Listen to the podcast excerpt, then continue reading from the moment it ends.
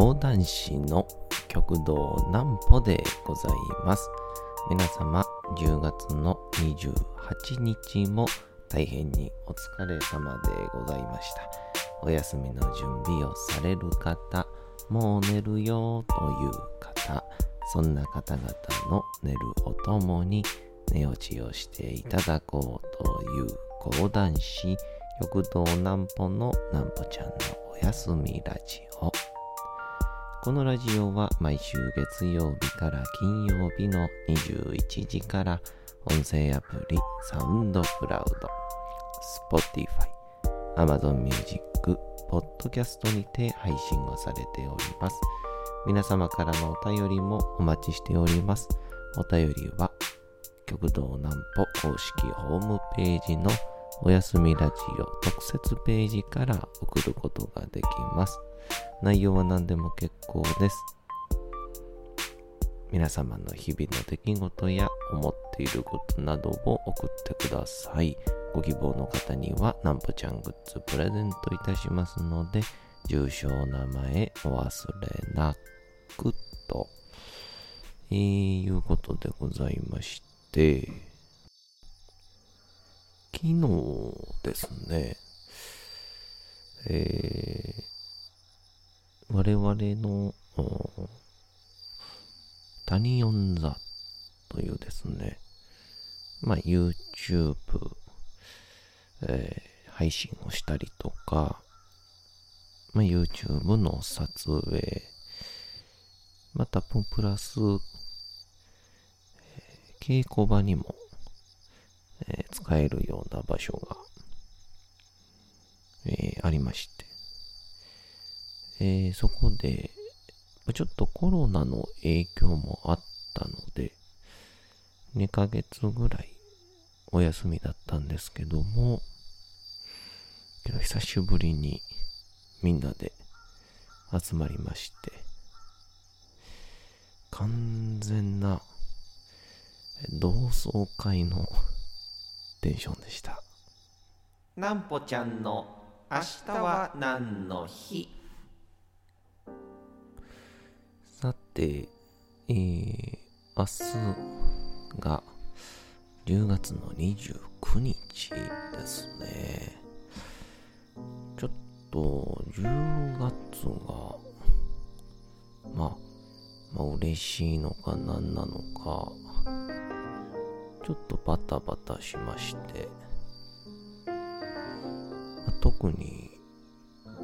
昨日、おとといとか、これなんか大学生みたいなこと言うんですけど、全然寝てなかったんで、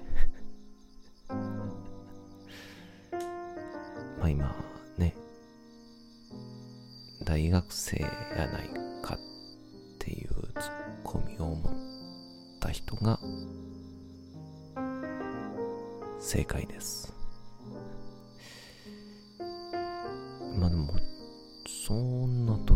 気づきましたね。あの、本当にちゃんと寝てないと、なんか、ほんとちゃんと脳が働いてないせいなのか、うん。このラジオ、おやすみラジオで、を話したか、覚えてないんですよね。えー、いや、本当に一日、最低でも6時間から7時間。寝るのが大事ですね。さて明日はおしぼりのおしぼりは10本の指で拭くことから10本の指で10で拭く2と9で拭くの数字と語呂合わせにちなんで全国おしぼり協協同組合連合会。そんなあるんですね。全国おしぼり協同組合連合会が10月29日に記念日を制定しております。ちなみに、おしぼりは基本的に除菌処置がなされているものの、顔を拭いたりする行為は手についた雑菌を目に入れかねない懸念があるため推奨はされておりませんということなんですけど。いやー僕はあのあったかいおしぼり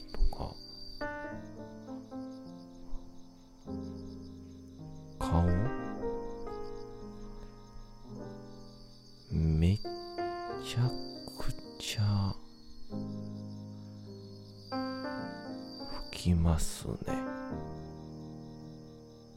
ええいやあのーなんと言いますか。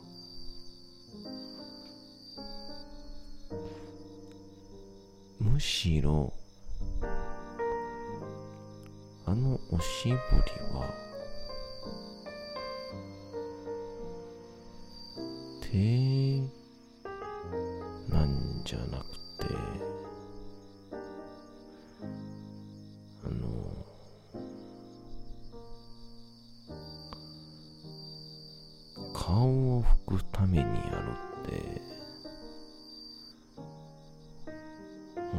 ってるぐらいですから。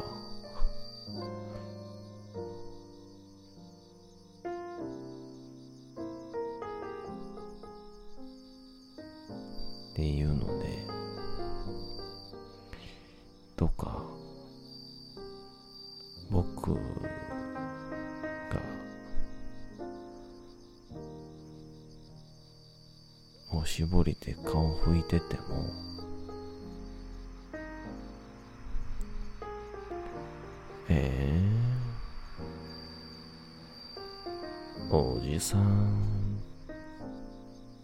って言わないようにしてください。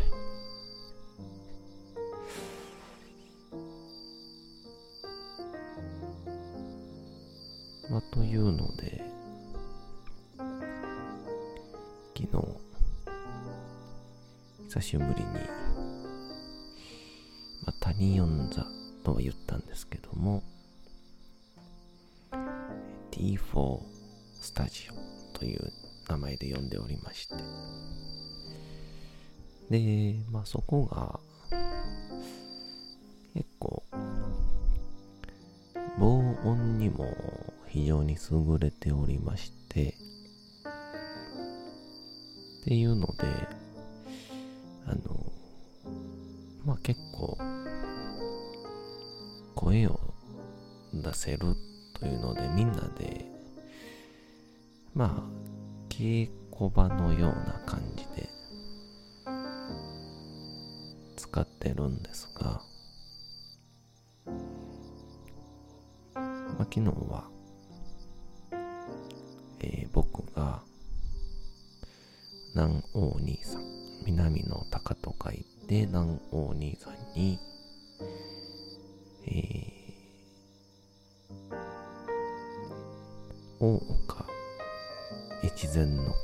大岡聖団のですね。ちょっとネタを見ていただきまして。で南仙兄さんがえー、宇治川の一番渡りというですね修羅場読みを見ていただいたのと、今週末のですね、日曜日にあります、上方講談を聞く会のネタ、やぶい玄遺伝というですね、まあの、昔の非常に素晴らしいお医者さんのお話なんですけど、まあそのネタを南お兄さんに見てもらいまして、えー、この、まあ、今までって、まあ、それぞれが家で、もちろんネタのお稽古というか、自主練をして、その上で、本番、お披露目する。そこでしか、内容は見ないんですけど、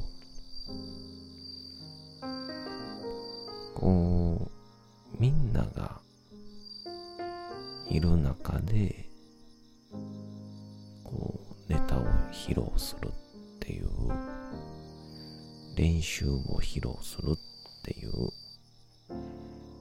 まあなんか、合同練習みたいな。野球で、家での素振りが家でネタを覚えることだとすると、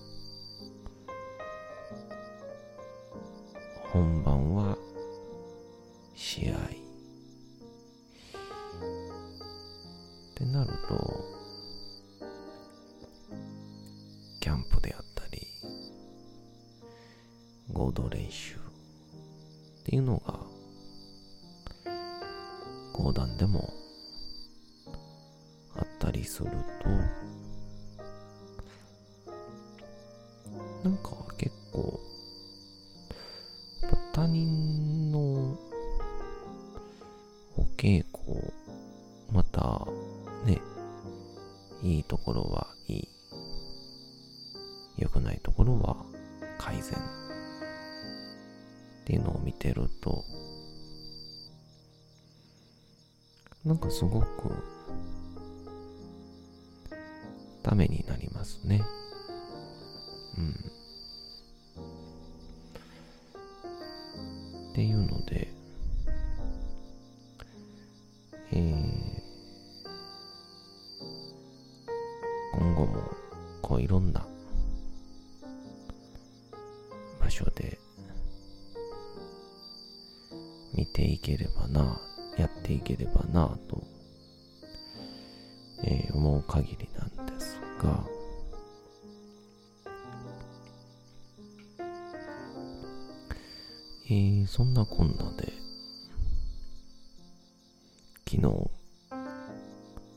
稽古が終わって、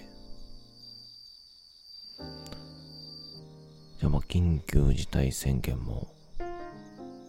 明けて、で、時短要請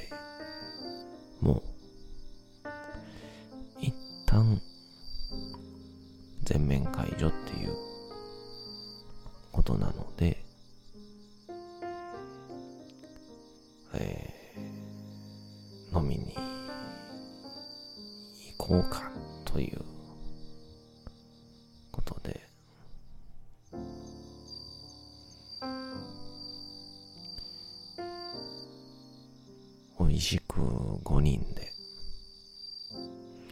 まあ、確か認証店のお店が5人以上が OK なんですよね。その代わり、間にパネルが入ったりとか、まあ、ちょっと席が離されてやったりとかで、か不思議と、まだまだ開けてない部分というか、まあ、コロナとの戦いももうちょっと続くんだなという感じやったんですけど、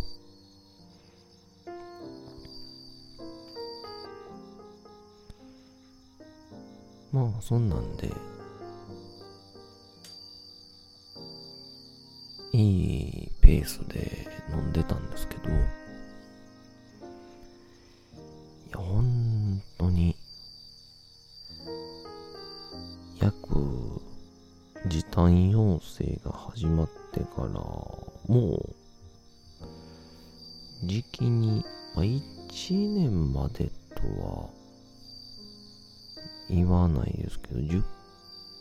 月ぐらい？経ちますよね。そこで、あのいざ、えー飲んでると、時間制限なくなったはずやのに、なんか、9時ぐらい、もしくは8時半に、ほんと全員が口を揃えて、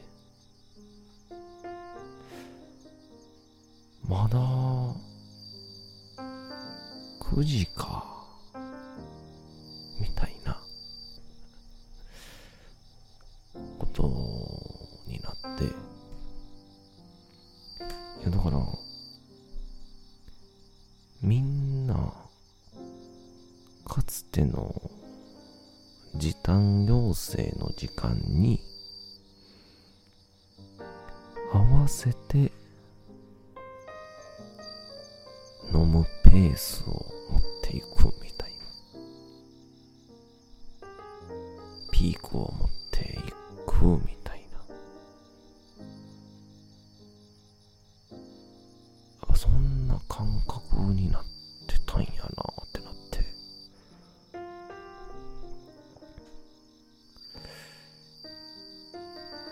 9時ってまあ言うたらもう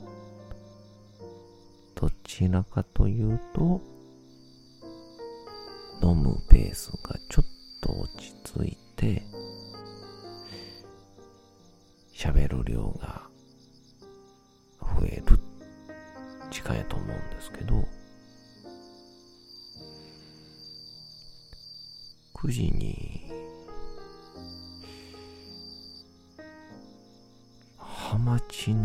刺身頼んでましたね。だいぶ序盤に頼むやつなんですけど、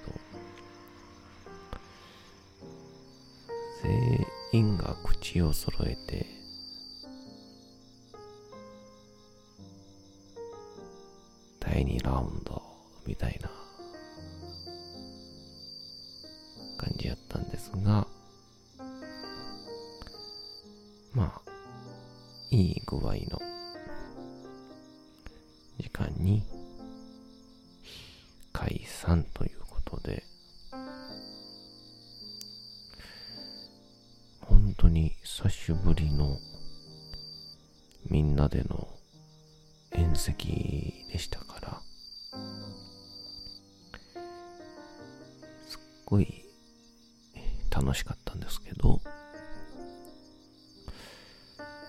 なで話している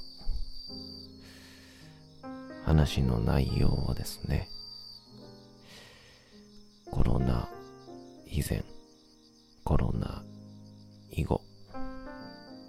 ずっと最低でした。お次のコーナーはこちら。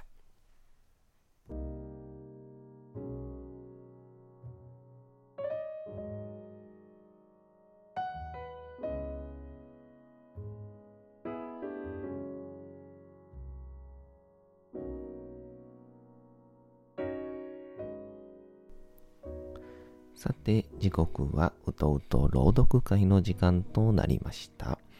皆様、小さい頃眠れなかった時に、お父さん、お母さん、おじいちゃん、おばあちゃん、お世話になっている方に本を読んでもらった思いではないでしょうか。なかなか眠れないという方のお力に寝落ちをしていただければと、毎日様々な物語、小説をお届けしております。さて、えー、本日もお読みしますのは、チャップリン自伝若き日々でございます。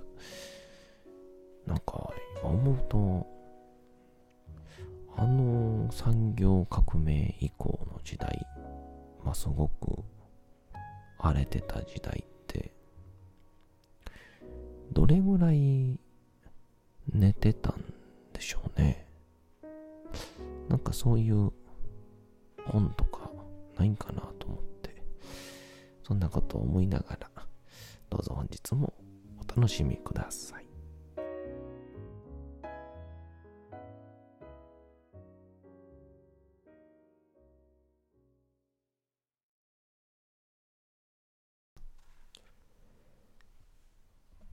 チャップリン自伝若き日々教区の医師は不愛想な老人で家主のおばさんの話を聞き取った後母をおざなりに診察をした。そして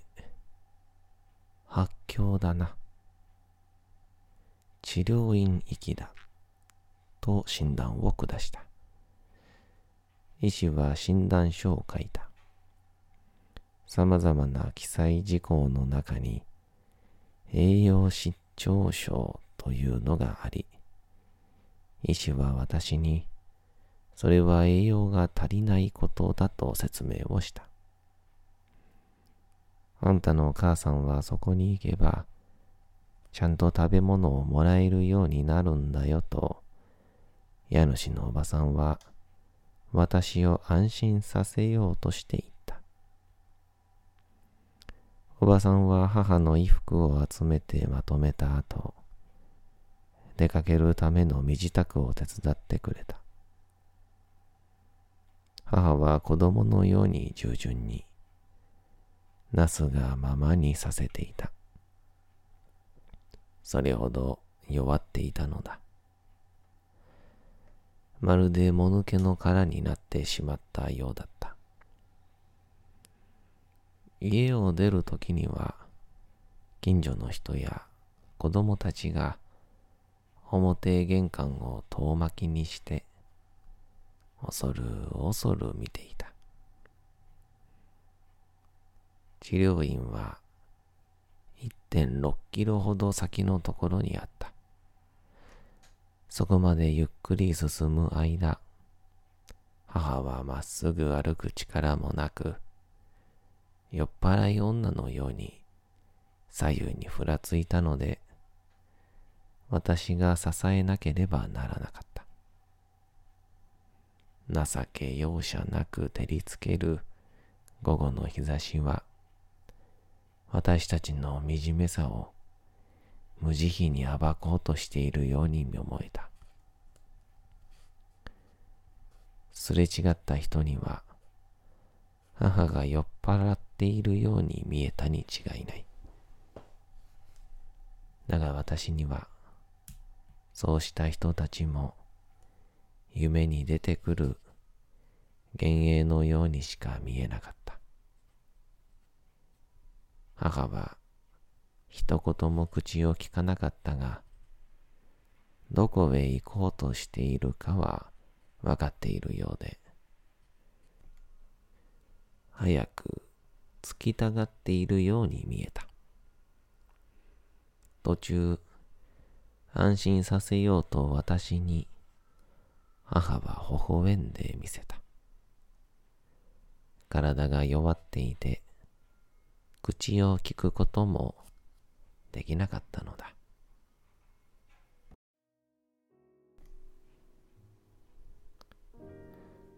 さて、本日もお送りしてきました、なんぽちゃんのおやすみラジオ。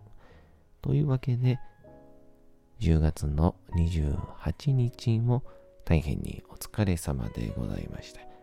明日も皆さん、街のどこかでともどもに頑張って、夜にまたお会いをいたしましょう。なんぽちゃんのおやすみラジオでございました。それでは皆さん、おやすみなさい。すやすやすやーん。